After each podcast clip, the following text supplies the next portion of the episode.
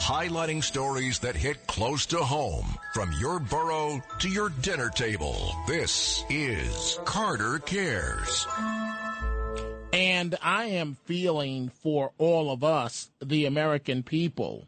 Senator Lindsey Graham tells Senator Bernie Sanders that the Democratic agenda on a Fox debate Monday is not working. It's not working for average Americans. It's not working for any of us.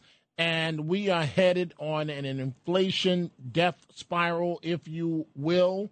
And so uh, Graham is basically telling uh, Bernie Sanders uh, and Democrats to abandon thus far this Democratic agenda.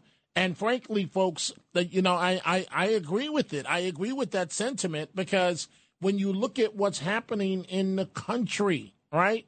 So Biden, President Biden, he wanted to be elected.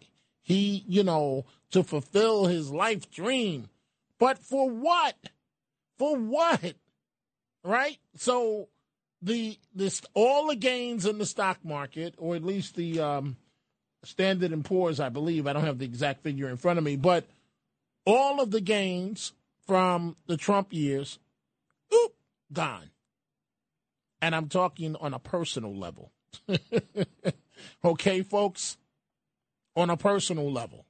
In terms of um, the losses of my family, in terms of uh, all the profits that we had, everything was, when I say wonderful, because uh, our presidents are so polarizing. If I say if everything was so wonderful under Trump, how could you say that, Dominic? Oh my God, it's the end of the world. You said that things were one. Well, for my stock account, for my family stock account, things were wonderful. Right?